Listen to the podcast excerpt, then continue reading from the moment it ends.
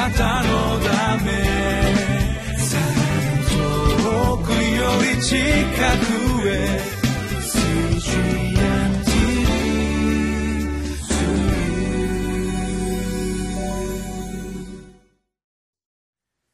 皆さんこんにちは。リビングライフの時間です。今日の聖書の箇所はコリント人への手紙第115章の20節から34節。復活の主にあって毎日死ぬ者このタイトルの箇所から恵みを分かち合います。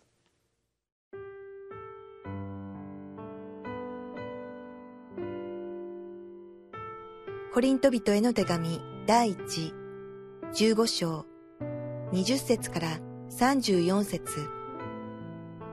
しかし、今やキリストは、眠った者の発音として死者の中から蘇られました。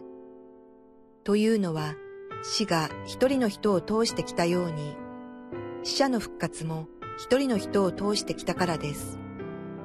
すなわち、アダムにあってすべての人が死んでいるように、キリストによってすべての人が生かされるからです。しかし、おのおのにその順番があります。まず、発音であるキリスト。次に、キリストの再臨の時、キリストに属しているものです。それから終わりが来ます。その時、キリストはあらゆる支配とあらゆる権威、権力を滅ぼし、国を父なる神にお渡しになります。キリストの支配は、すべての敵をその足の下に置くまでと定められているからです。最後の敵である死も滅ぼされます。彼は万物をその足の下に従わせたからです。ところで、万物が従わせられたという時、万物を従わせたその方が、それに含められていないことは明らかです。しかし、万物が巫女に従うとき、巫女自身もご自分に万物を従わせた方に従われます。これは神がすべてにおいてすべてとなられるためです。もしこうでなかったら、死者のゆえにバプテスマを受ける人たちは何のためにそうするのですか？もし死者は決して蘇らないのなら、なぜその人たちは死者のゆえにバプテスマを受けるのですか？また、なぜ私たちもいつも危険にさらされているのでしょうか？兄弟たち、私にとって毎日が死の連続です。これは私たちの主キリストイエスにあってあなた方を誇る私の誇りにかけて誓って言えることです。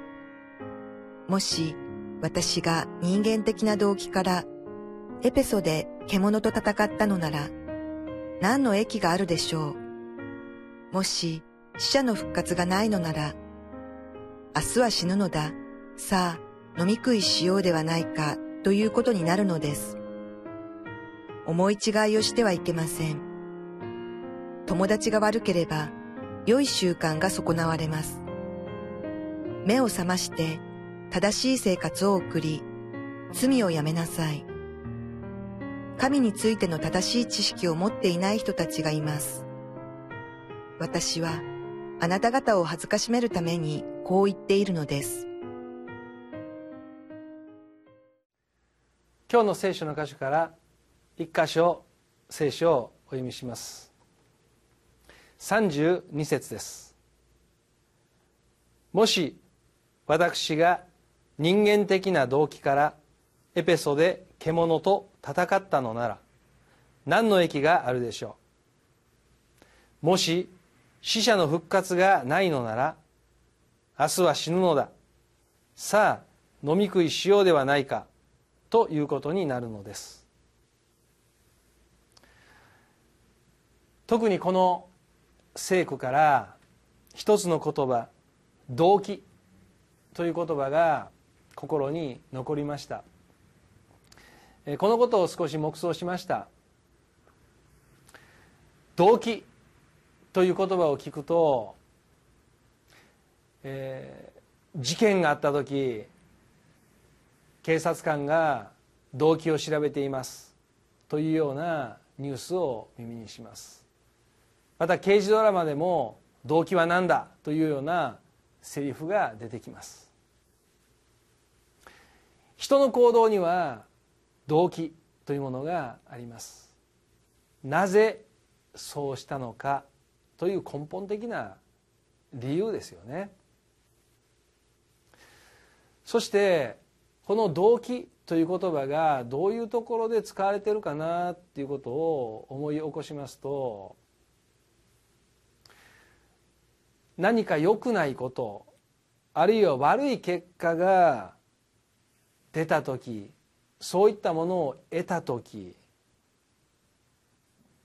動機は何だったのかというふうに用いられていることが多いのじゃないかなそのように思います。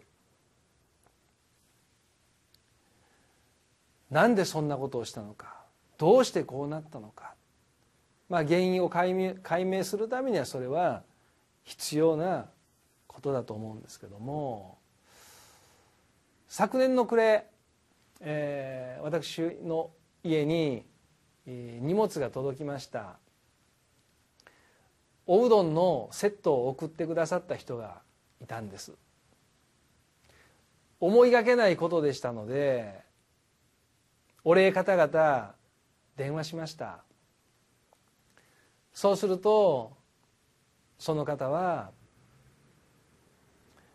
臨時の収入があったということでその使い道を主に祈っていたって言うんですね。そうした時に私たちのことが示されこれを送るようにっていう思いが与えられたということで送ってくださったそうです。それを聞いて私たちは本当に嬉しく思い主に感謝するとともにその方に祝福があるようにってお祈りをしましてそしておいしくいただきました。動機は決して悪いことだけに使われる言葉ではなくて良いことをするのもこの動機があるんです。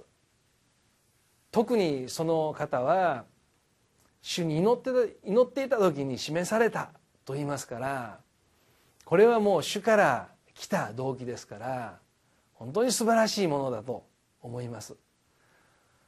私も生活の中でそのように主の御心にかなう主が喜んでくださること主が促してくださることを動機として生活し続けられたらいいなと思いますが本当にその方を通してまた教えられました。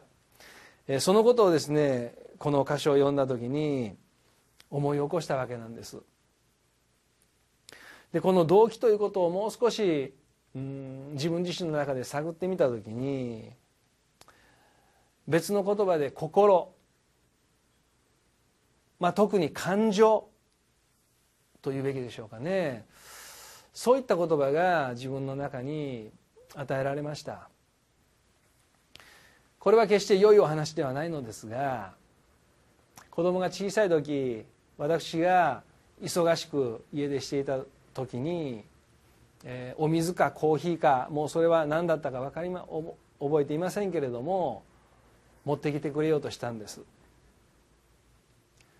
でも途中でひっくり返してしまってまあ粗相しました。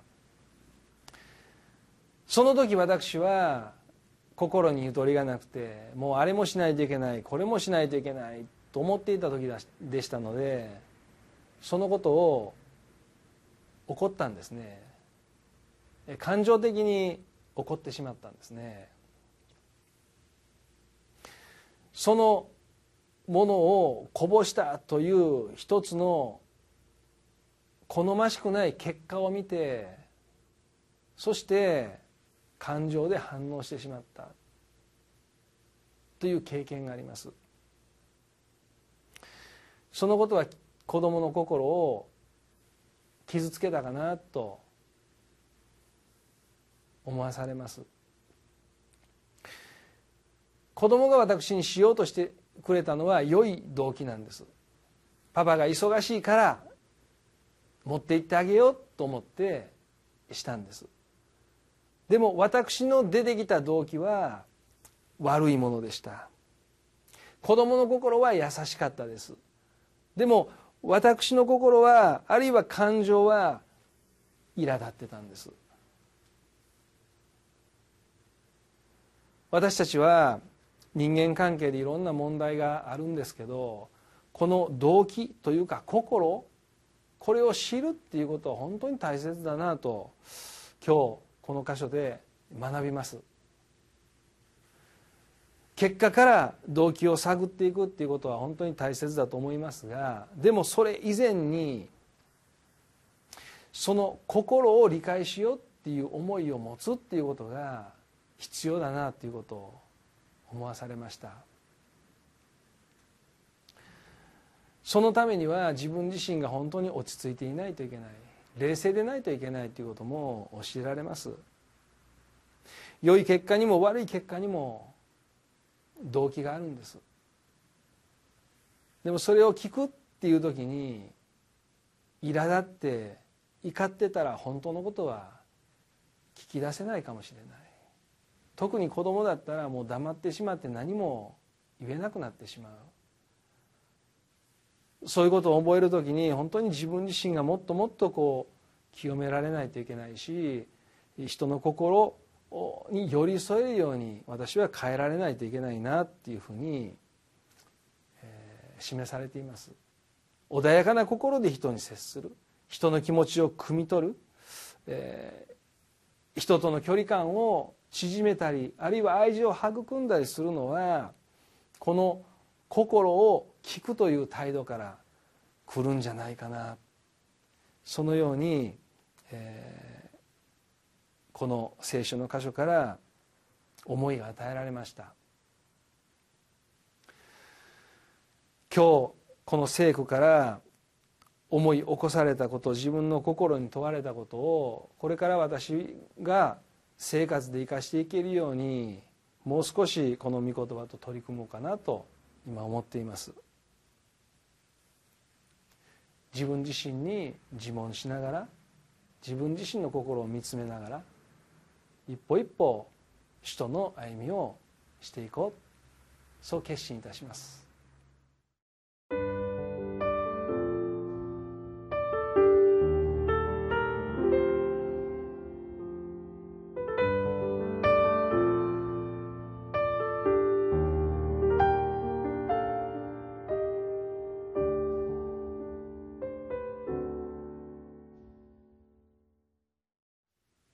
皆様はご自身が何かをする時に自分自身の心にその動機を問うたことがあるでしょうか。もしなければこれから一緒にそのような歩みをしていきませんか。